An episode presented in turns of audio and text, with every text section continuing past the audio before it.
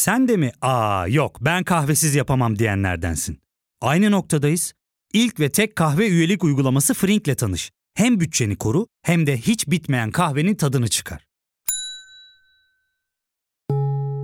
Yakınlarından terapinin onlara ne kadar iyi geldiğini dinlesen de kendin için bir şeylere başlamak zor geliyor olabilir. Ya da sevdiklerine yardım etmeye istekliyken kendi ihtiyaçlarını görebilmek.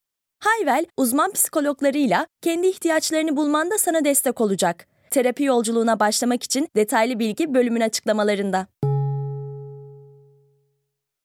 Herkese merhaba. Bu kaydı 6 Şubat 2024'te alıyoruz. Bugün tarihimizin en büyük felaketlerinden birinin, belki de en büyüğünün birinci yıl dönümü. Başta deprem bölgesinde yaşayan vatandaşlar olmak üzere tüm ulusun başı sağ olsun. Tam bir yıl önce de yine tren topi hazırlamak için oturmuştum bilgisayarın başına. Haber akışının en hızlı şekilde yaşandığı, herkesin son dakika haberlerini takip ettiği böylesi bir ortamda Tren Topik'teki gibi yavaş gazetecilik nasıl yapılabilirdi? Böylesi dönemlerde haberciliğin en hızlı şekilde yapılması gerekiyordu. Fakat Tren Topik bir podcast serisiydi. Ertesi gün yayınlanacak bir haber içeriği ne kadar işe yarardı? Ölü sayısı her dakika artarken ölü sayısını söylemek anlamsızlaşıyordu. Bu nedenle kayda aldığımız tarihi de sizlere söylemek gerektiğini düşündüm. Fakat sonra fark ettim ki sadece ölü sayısı değiştiği için değil, tarihi günlerden geçtiğimiz için de tarihi söylemek gerekirdi. Bu nedenle kayıt tarihi Trend Topik'te yerleşik hale geldi. Günden belli. Tarihimizin en büyük felaketiyle uyandık 6 Şubat 2023'e. İlk gün önümüze düşenleri tarihe not düşmek adına kayda geçirelim istedim. İnsanların birbirine nasılsın diye sormaya utandığı, akşam sıcak yatağında uyurken kendisini suçlu hissettiği bir günden herkese merhaba. Bu kaydı 8 Şubat'ta hazırlıyoruz ve kayda aldığımız saatlerde hayatını kaybedenlerin sayısı 8574, yaralı sayısı 49131, yıkılan bina sayısı ise 6444 olarak açıklandı. Dünden daha iyi olduğu iddia edilen bir günden herkese merhaba. Bu kaydı 10 Şubat 2023'te hazırlıyoruz. Son açıklanan verilere göre ölü sayısı 18.342, yaralı sayısı ise 74.242. 6 Şubat faciasının ilk bir haftası geride kaldı. Arama kurtarma faaliyeti büyük oranda bitti. Bu kaydı 13 Şubat'ta alıyoruz. Bu tarih itibariyle açıklanan ölü sayısı 31 bini, yaralı sayısı 80 bini aştı. Dünden daha iyi, yarından daha iyi olduğu ise şüpheli bir günden herkese merhaba. Bu kaydı 16 Şubat'ta alıyoruz. Bu saat itibariyle ölü sayısı 36.187, yaralı sayısı ise 108.068. İki haftayı geride bıraktık. Matem sürüyor. Herkese merhaba. Bu kaydı 19 Şubat'ta alıyoruz. Ölü sayısı 40 bini geride bıraktı. 120 binde yaralımız var. Hepimizin başı sağ olsun. Hayatta kalanların Allah yardımcısı olsun. Tüm dayanışma duygularımızla selamlarımızı kabul edin. 6 Şubat 2023'ün ilk saatlerinde anneannemi kaybettim. Büyük bir tesadüftür. Anneannem Zonguldak'ta tam da depremin yaşandığı saatlerde vefat etti. Cenazesine katılamadım, hala için buruk bu yüzden. Anneannemin vefat ettiğini öğrenmemin ardından belki bir iki saat sonra depremi öğrendim. İnsanın kendi acısına üzülmeye utandığı zamanlardı. Bu acımı çevremle paylaşmaya bile utandım. Benim de anneannem öldü diyemedim. Ve devam eden günlerde sadece ve sadece şu an bulunduğum odada tren topikleri hazırlamakla uğraştım. Bu bölümlerde yeni bir bilgi vermiyor, bilinmeyen bir şeyi anlatmıyordum. Neredeyse sadece dertleşiyordum. Birçoğunuzla da deprem zamanı tanışmış olduk. Bu haliyle 6 Şubat ve devamında hatta seçime kadar olan süreçte gazetecilik sınırlarını aştığım söylenebilir. Bana kalırsa her ne olursa olsun bu felaketin ardından hükümet değişmeliydi. Her ne olursa olsun. Bu rezaletin ardından hiçbir şey değişmezse çürürdük. Bu haliyle bana kalırsa Erdoğan'ın karşısında her kim olursa olsun desteklemek görevdi. Peki gazetecinin görevi miydi? Dedim ya gazetecilik nerede bitiyor, vatandaşlık görevi nerede başlıyor anlamını bence yitirmişti artık. Bir tür ortak duygu durumunda bir araya gelmiştik. Bu duygunun bendeki adı acı, keder vesaireden daha çok öfkeydi. Acıyla, kederle harmanlanmış bir öfke ama. İnsanın içine sığmayan bir öfke. Dizginlenmese iç organlarınızı patlatacakmış gibi bir öfke. Bu bölüme hazırlanırken acaba o günlerin atmosferi nedeniyle mi bu kadar öfkeliydim diye düşündüm. Eski bölümleri dinledim, arşivi karıştırdım, neler yaşandığını hatırlamaya çalıştım. Şunu söyleyebilirim.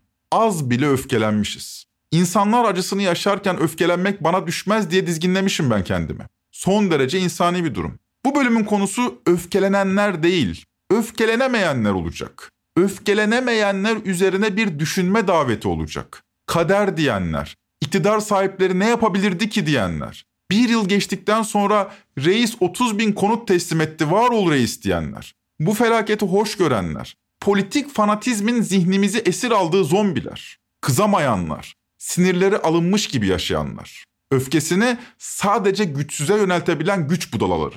Sadece Erdoğancılardan bahsettiğimi düşünmeyin lütfen. Lütfü Savaş'ı Hatay'a yeniden aday gösterenler. Ne olacak ki diyenler, anketlere baktık diyenler. Hatay'da zaten Alevilerden oy alıyoruz, Lütfü Savaş sayesinde sağcılardan da oy alacağız diyen siyaset tüccarları. Tekmeli birden bu düzenin hık deyicileri.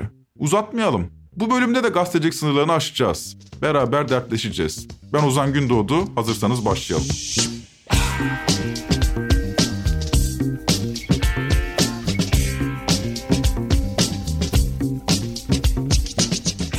6 Şubat 2024 sabahı saat 04.17'de bir araya gelen Hataylıların duygusuna önce bir ortak olalım. Tam da o saatte bir araya gelen Hataylılar yorgun ama öfkeli bir sesle şöyle haykırdılar Hatay meydanında.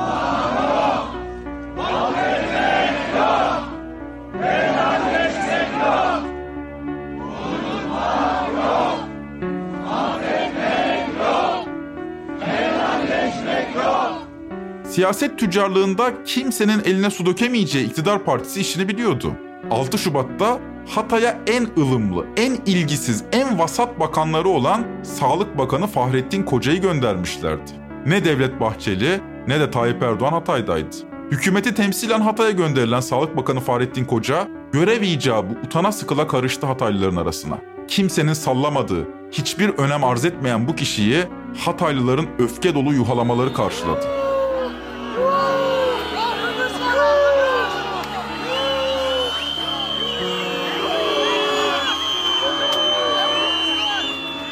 Sadece yuhaladılar.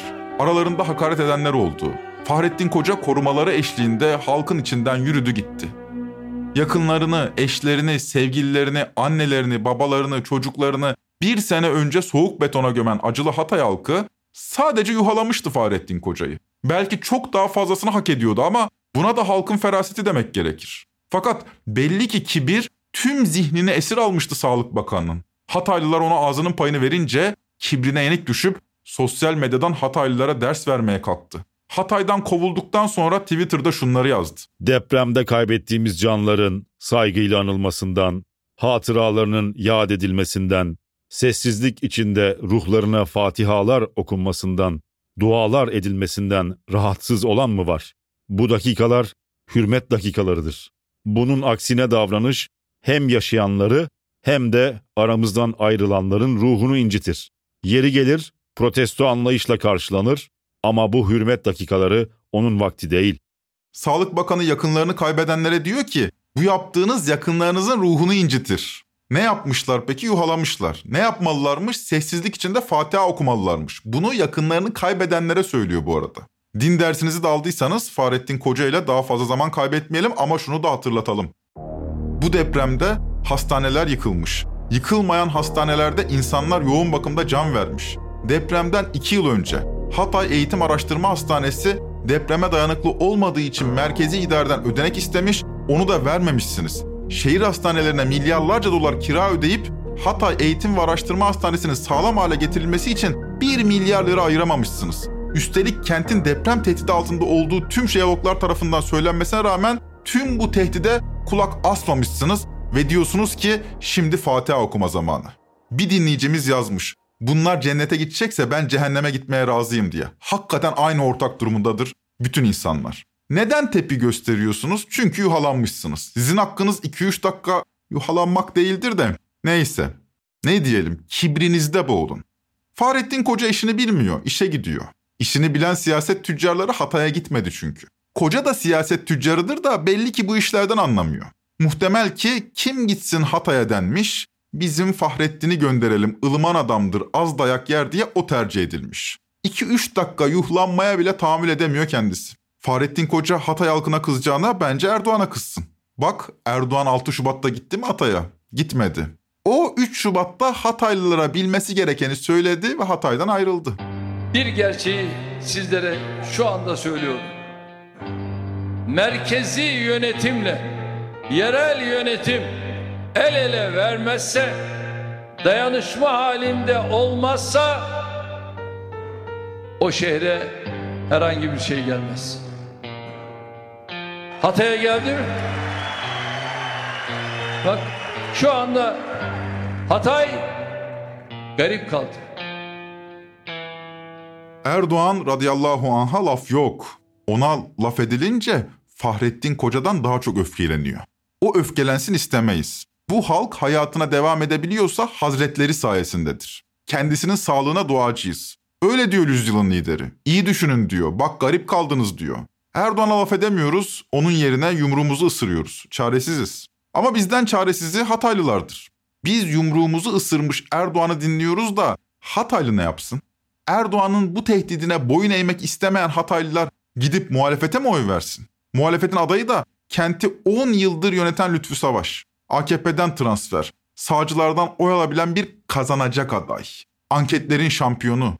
Yüzsüzlük Türkçenin en anlamlı sözcüğü bana kalırsa. Utanç verici işlerin ardından milletin yüzüne bakamamanız gerekir. Utanırsınız. Yüzüne bakma meselesi çok insani bir durumdur. Yüzüne bakamazsınız insanların. Gururunuz yüzünüzü yere eğer. İşte utanma duygusu olmayanlar için ne güzel ifadedir yüzsüzlük. 10 yıl yönettiğiniz kent yerle bir olmuş ve siz diyorsunuz ki ben çok iyi yönettim. Benden daha iyi yöneten de olmaz. Yine adayım Hatay Belediyesi'ne. Hadi siz yüzsüzsünüz, hakkınızdır beni aday yapın demek. Peki ya CHP'ye ne demeli? Evet, Lütfü Savaş bizim Hatay'da gösterebileceğimiz en iyi adaydır. Lütfü Savaş başarılıdır. Anketlerden de Lütfü Savaş çıkıyor. Alın size anket.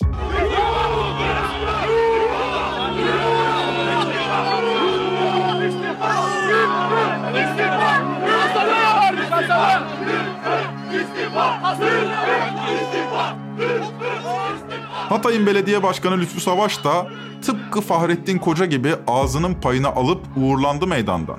Bence şunu söylemek gerekir. Bu tablonun oluşacağını öngöremeyen CHP yönetimi, parti meclisi, MYK, il başkanları, cümle tüm CHP sistemi siyaseten kördür. Karanlıkta ilerlemeye çalışan, stratejisi olmayan böyle bir anlayışın içinden siyasiler değil, siyaset tüccarları çıkar. Hataylıların eline ağzına sağlık. Siyaset tüccarları dedim de her tüccar aynı oranda bilmiyor işini. İşini bilen Hatay'a uğramıyor. İşini bilmeyen Özgür Özel Hatay'daydı ama. Ah, Lütfü Savaş'ı yeniden aday yapıp Hatay'a gelip Hataylılarla birlikte ölenlerin yasını mı tutacağını düşünüyordu acaba Özgür Özel? O da ağzının payını aldı. CHP lideri alana girerken Hataylılar ona dönük öfkelerini Lütfü istifa diyerek gösterdi. Lütfü!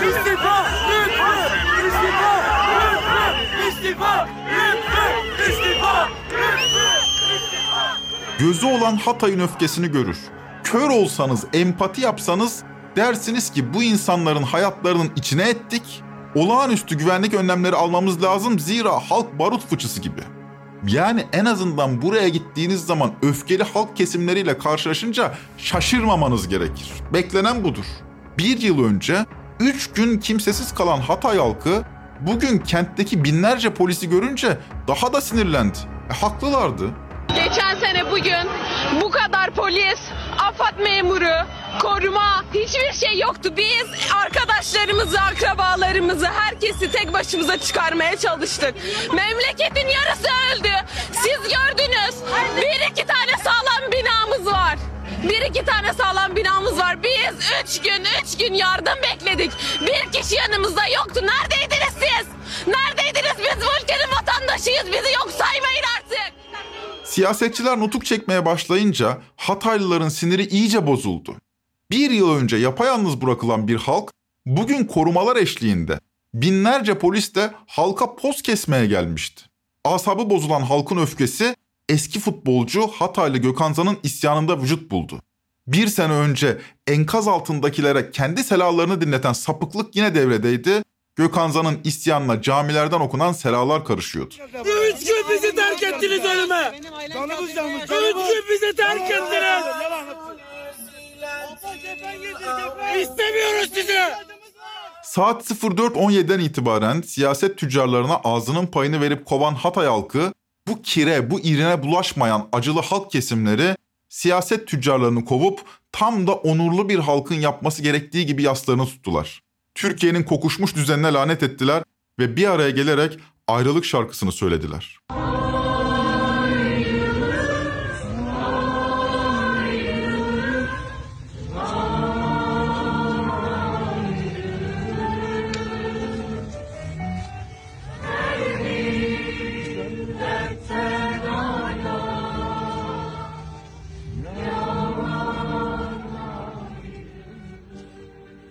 Hatay ayrılık şarkısını söylüyor. Hüzün ve öfke iç içe. Şimdi kısa bir ara, döndüğümüzde kaldığımız yerden devam edeceğiz.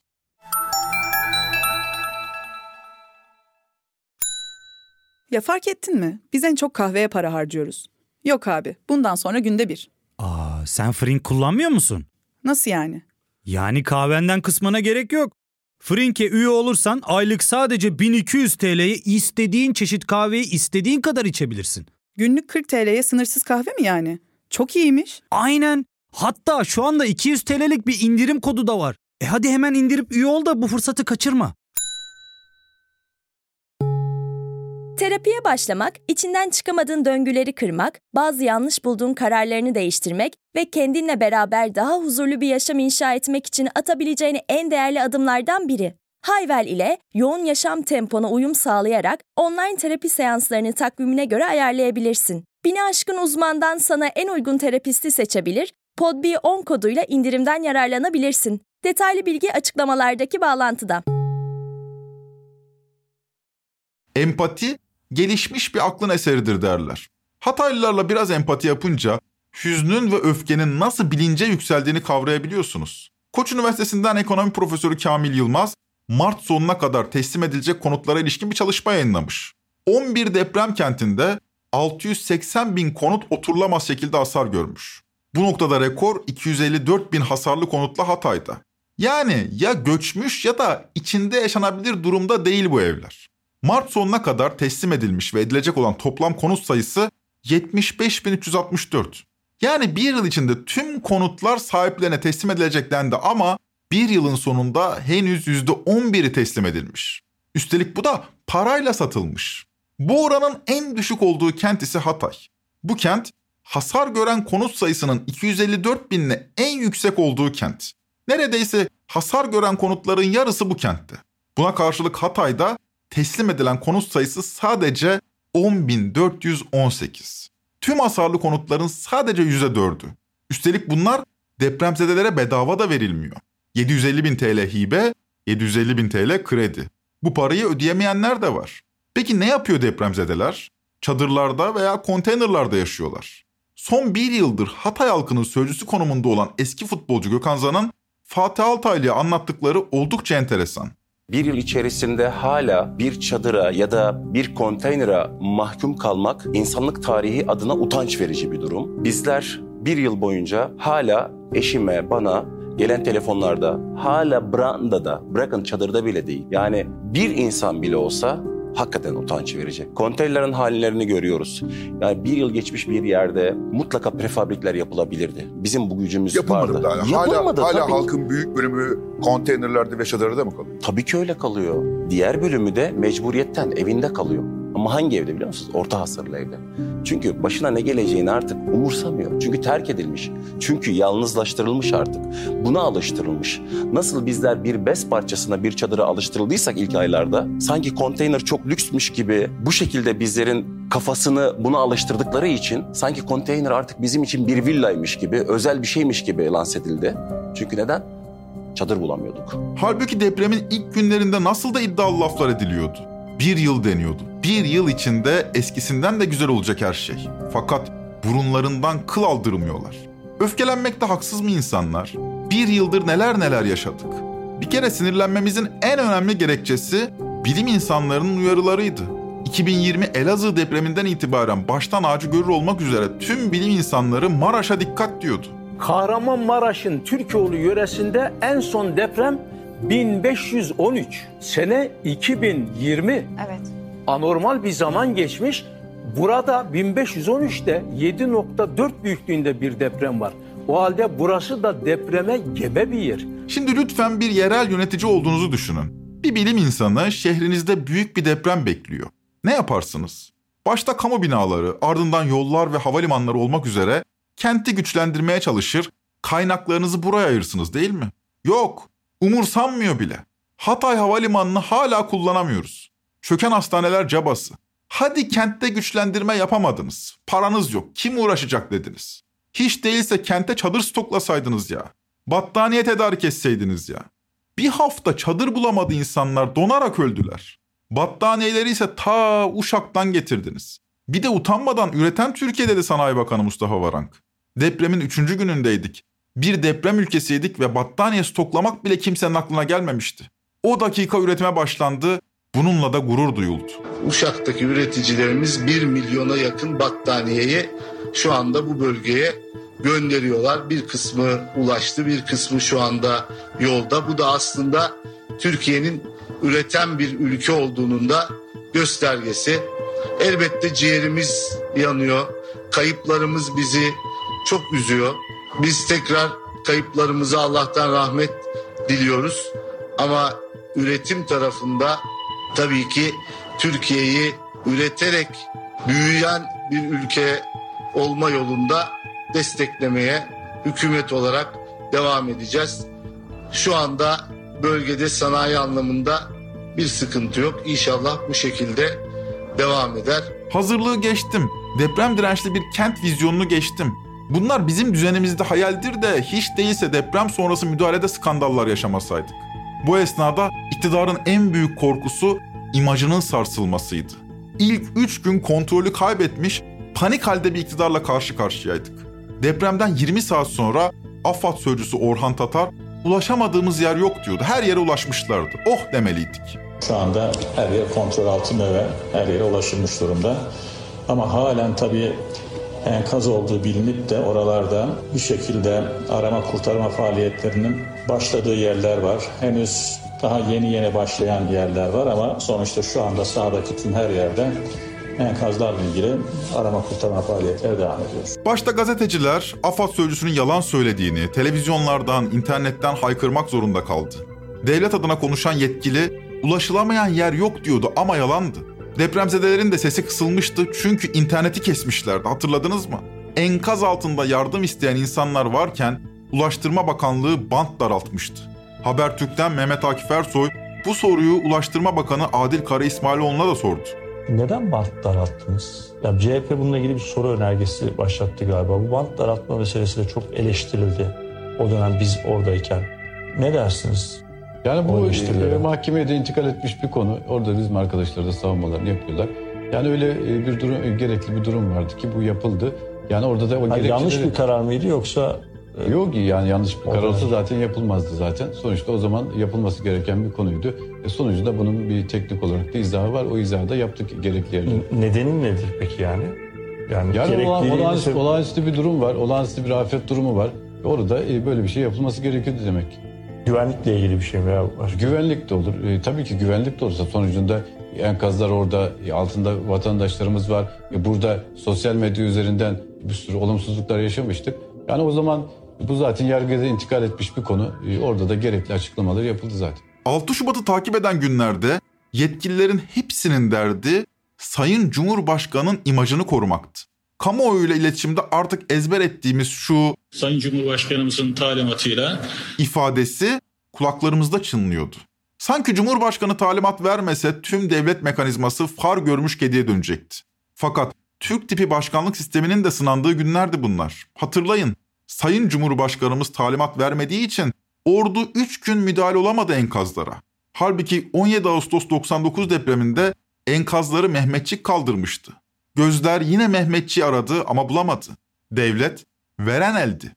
Ne sivil toplum ne bir başka parti. Ne bir belediye ne ahbap ne başkası.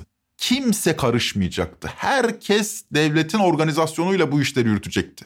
Tüm bu felaket bu felakete hazır olmayan AFAD sorumluluğuna verilmişti. AFAD'dan başka bir organizasyona izin verilmeyeceğini Şehircilik Bakanı Murat Kurum duyuracaktı.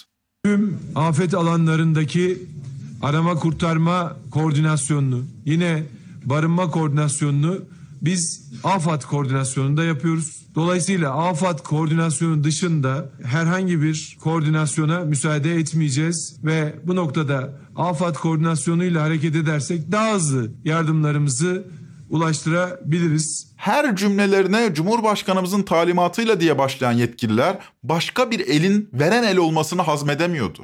İdare bir tür aşağılık kompleksi içindeydi. Hatay Havalimanı'nın pistini Ankara Büyükşehir Belediyesi'nin onarması Cumhurbaşkanı Yardımcısı Fuat Oktay'ı çileden çıkarmıştı. Vatandaş enkaz altında yakınlarını dinlerken Fuat Oktay muhalif belediyelere azar kaymaya başlamıştı. Yok Hatay Havalimanı'ndaki biraz önceki söylediğim. Yok İskenderun da bilmem ne geldi biz bilmem. Bizim şu belediyemiz gitti oradaki yangını söndürdü. Bizim bu belediyemiz geldi şuradaki havalimanını onardı. Siz kimsiniz ya? Siz kimsiniz? Ne olduğunuzu zannediyorsunuz siz?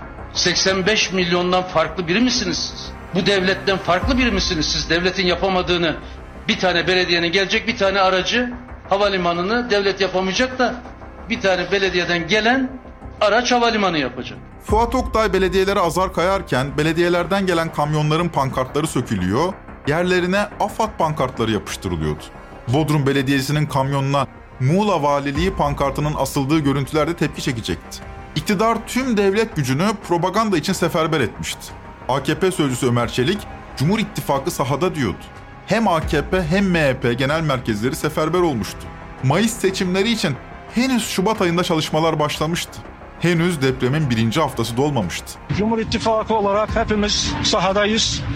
Hem AK Parti Genel Merkezi hem Milliyetçi Hareket Partisi Genel Merkezi hem MYK hem MKYK üyelerine hem milletvekillerimizi e, ilgili bölgelere gönderdik. Hepimiz bu çalışmalarda üzerimize düşeni yapmaya çalışıyoruz. Cumhur İttifakı'nın teşkilatları sahadadır. Bütün arkadaşlarımız istenildiği takdirde yardımcı olacak şekilde ve vatandaşlarımızla beraber oldukları bir şekilde bu çalışmalara yardımcı olmaya çalışıyorlar. Ekrem İmamoğlu'nun Kahramanmaraş ziyareti bile olaylı olmuştu. Eski AKP milletvekili Nursel Kocabaş'ın İmamoğlu'ndan aklı çıkıyordu.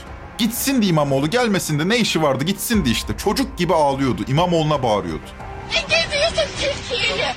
Sen İstanbul'a bakmışsın bana Gelmeyin defolun bu derinde. Herkese yardım etmeye çalışıyorsun. Çok yapma burada. Sen normal değilsin. Sen normalsin. Defol. İngiliz uçağı. Defol. İktidar adeta sinir krizi geçiriyordu. Tüm bu rezalete karşılık sosyal medyada insanlar yardım kampanyaları oluşturmaya başlamıştı. Vinç arayanlar, yardım dileyenler, sosyal medya aracılığıyla deprem bölgesindeki arama kurtarma ekiplerine yönlendiriliyordu. Her şey karman çormandı. Aynı enkaza bir ekip bakıyor, bakılmış enkaza bir başka ekip daha bakıyor. Bu esnada hiç bakılmayan enkazların başında insanlar yardım bekliyordu. Ve Cumhurbaşkanı'ndan beklenen yanıt depremin üçüncü gününde geldi. Olanlar hep olmuştu. Bunlar kader planının içerisinde olan şeylerdi. Bir depremzede kadına bunlar söyleniyordu. İzlemesi bekleniyor son durumu. Yine hemen aracının başında vatandaşlar Cumhurbaşkanı Erdoğan'ın yanında. Olanlar hep oldu. Evet başkanım. Bunlar kader planının içerisinde olan şeyler. Son zaman abi. Yapma tamam mı? Halk çaresizlik içinde enkazlarının başında bekliyordu. Aciz içinde beklerken ensesinde de devletin korkusunu da hissediyordu. İsyan eden depremzedeler o halde bile hapse atılacağından korkuyordu. Bu kadar sindirilmiş, bu kadar ezilmiştik meğerse. Durum nedir? Durum bildiğiniz gibi. Kimler var? Kimleri bekliyorsun? Abimi bekliyorum. Yengemi çıkarttık abimi bekliyor. Yengenizin? O öldü rahmet. Allah rahmet eylesin. Sağ ol. Sağ olun. Umarım iyi haber. Umarız inşallah. Biz de onu bekliyoruz da inşallah. Çalışmalar nasıl? Yardım geldi mi? Hiçbir şekilde gelmedi. Bunu kesinlikle belirtin. Biz kendi çabamızla annemi çıkarttık. Babam hala içeride yatıyor. Göndermiş ablam çıktı. Ablam sağ sadece aileden. Kendi çabamızla yapıyoruz. Böyle bir devlet nerede anlamıyorum yani. Beni de içeri atıyorlarsa atsınlar bu konuda. Ve tüm bunlar olup biterken Cumhurbaşkanı Erdoğan arada sırada görünüp ölü sayısını açıklıyor, bir de feryat eden halk kesimlerine hakaret ediyordu. Depremzedelerimizin yeme içme ihtiyaçlarının giderilmesi amacıyla gereken tedbirleri aldık. Ama terbiyesiz terbiyesizliğini bırakmaz. İşte çıkmış bir tanesi Kızılay nerede diyor. Ne çadırını ne yemeğini görmedik diyor. Ve ahlaksız ve namussuz ve adi günde yaklaşık iki buçuk milyon insana bu Kızılay yemeğini ulaştırıyor. Böyle vicdansızlık olur mu? Yani bir ülkede kendi kurum ve kuruluşuna bu denli ahlaksızca yaklaşmak yenilir yutulur bir şey değildir. İnsan bizim suçumuz neydi diye düşünmeden edemiyor. Neyin cezasıydı bu? Ne suç işlemiştik de bununla sınanıyorduk? Öfkelenmekte haksız mıydık? Bunca suçun hiçbir sorumlusu olmayacak mıydı? Cumhurbaşkanı yerinde duruyor, Şehircilik Bakanı İstanbul'u yönetmek istiyor, Hatay Belediye Başkanı ise aynen devam ediyor hayatına. Hiç mi bir şey değişmeyecekti bunca felaketin ardından? Bence öfke normal olandı. Hatta anormal olan öfkelenmemekti. Çünkü bir de öfkelenmeyenler var. Hatta bunca rezaleti görüp aman reise bir şey olacak, aman söküğümüz belli oldu diyenler var. Siyasetçilerin koltuğa yapışmasını anlarım da bu düzene tek laf ettirmeyen fanatik halk kitleleri üzerine uzun uzun düşünmek gerekir. Ee, merhabalar. 7 kere deprem olsa da altılı masaya yok. 2013'ten 2019'a dek bir adet halk ayaklanması, bir adet darbe girişimi, iki adet yerel seçim, iki adet cumhurbaşkanlığı seçimi ve genel seçim ve bir adet referandum gördük. Yani sadece 6 yılda toplamda 5 sandık, bir adet darbe girişimi ve bir halk ayaklanması yaşadık. Bu şoka maruz kaldıktan sonra eskiden kabul etmeyeceğimiz birçok şeyi artık kabul eder hale geldik. Toplumsal olarak dönüştük. Bu süre içerisinde ekonomi iyi de değildi, kötü de değildi. 2018'de Erdoğan %52 ile Cumhurbaşkanlığını kazanmış, 2018'in sonuna doğru dolar kuru patlamıştı. Bu koşullar altında yerel seçime giden iktidar Ankara'yı ve İstanbul'u kaybetmişti. Muhalif halk kesimleri heyecanlıydı. İşte Erdoğancılar, makarnacılar, kömürcüler ekonomi kötü gidince satıyorlardı reislerini. Ama öyle olmadı. Bir tek adam rejimine saplandık ve çürüyoruz. Asla Erdoğan'dan vazgeçmiyorlar. Şimdi de bunu anladık. Halbuki Türk ulusunun ulusal gururu çok yüksekti. Bizler İslam coğrafyası içinde olmakla birlikte gözünü müreffeh toplumların standartlarına dikmiş, çağdaş uygarlık düzeyini yakalamayı amaçlayan bir ulustuk. Bununla gurur duyuyorduk. Şeriatla yönetilen ülkelerden çok daha özgürdük. Türlü sorunlarımız vardı, türlü çelişkilerimiz vardı ama gururumuz tamdı. Halbuki artık bu gururumuzdan eser kalmadı. Artık bir tür Orta Doğu, Orta Asya rejimiyiz. Ülkemizin menziliyle gurur duyamıyoruz. Gittiği yerle gurur duyamıyoruz. Erdoğancılar da ülkeyle değil Erdoğan'la gurur duyuyorlar. Erdoğan öldükten sonra onların da gurur duyacağı bir şey kalmıyor. Bilgi Üniversitesi Güvenlik Çalışmaları Profesörü Mehmet Ali Tuğtan'ın ifadesiyle Pakistanlaşıyoruz. Bu gidişatı tersine çevirecek olan şeyin ulusal gururun yeniden inşası olduğunu düşünüyorum.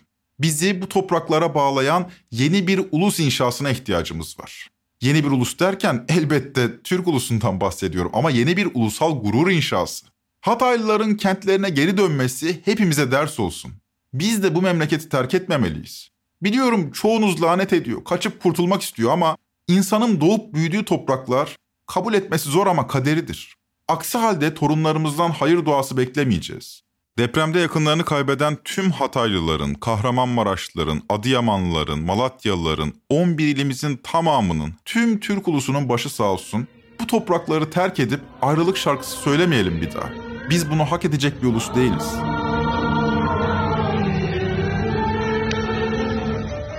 Tren Topi'yi Podbi Medya ile beraber hazırlıyoruz.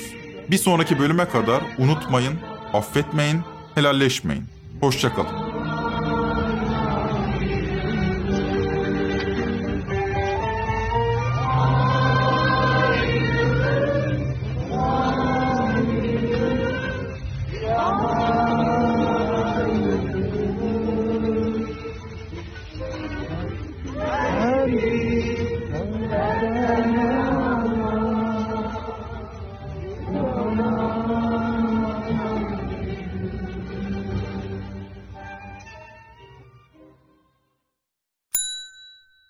Ve tek kahve üyelik uygulaması Frink, 46 ildeki 500'den fazla noktada seni bekliyor. Açıklamadaki kodu girerek sana özel 200 TL'lik indirimden faydalanmayı unutma. Hadi sen de Frink üyeliğini başlat, kahven hiç bitmesin. Hem bugününe hem yarınına katacaklarıyla terapi yolculuğuna ve daha iyi hissetmeye bugün Hayvel ile başla. Açıklamadaki linkten Hayvel'i indir, ücretsiz tanışma görüşmelerinin ardından bütçene uygun seans paketini seç ve terapi yolculuğuna başla.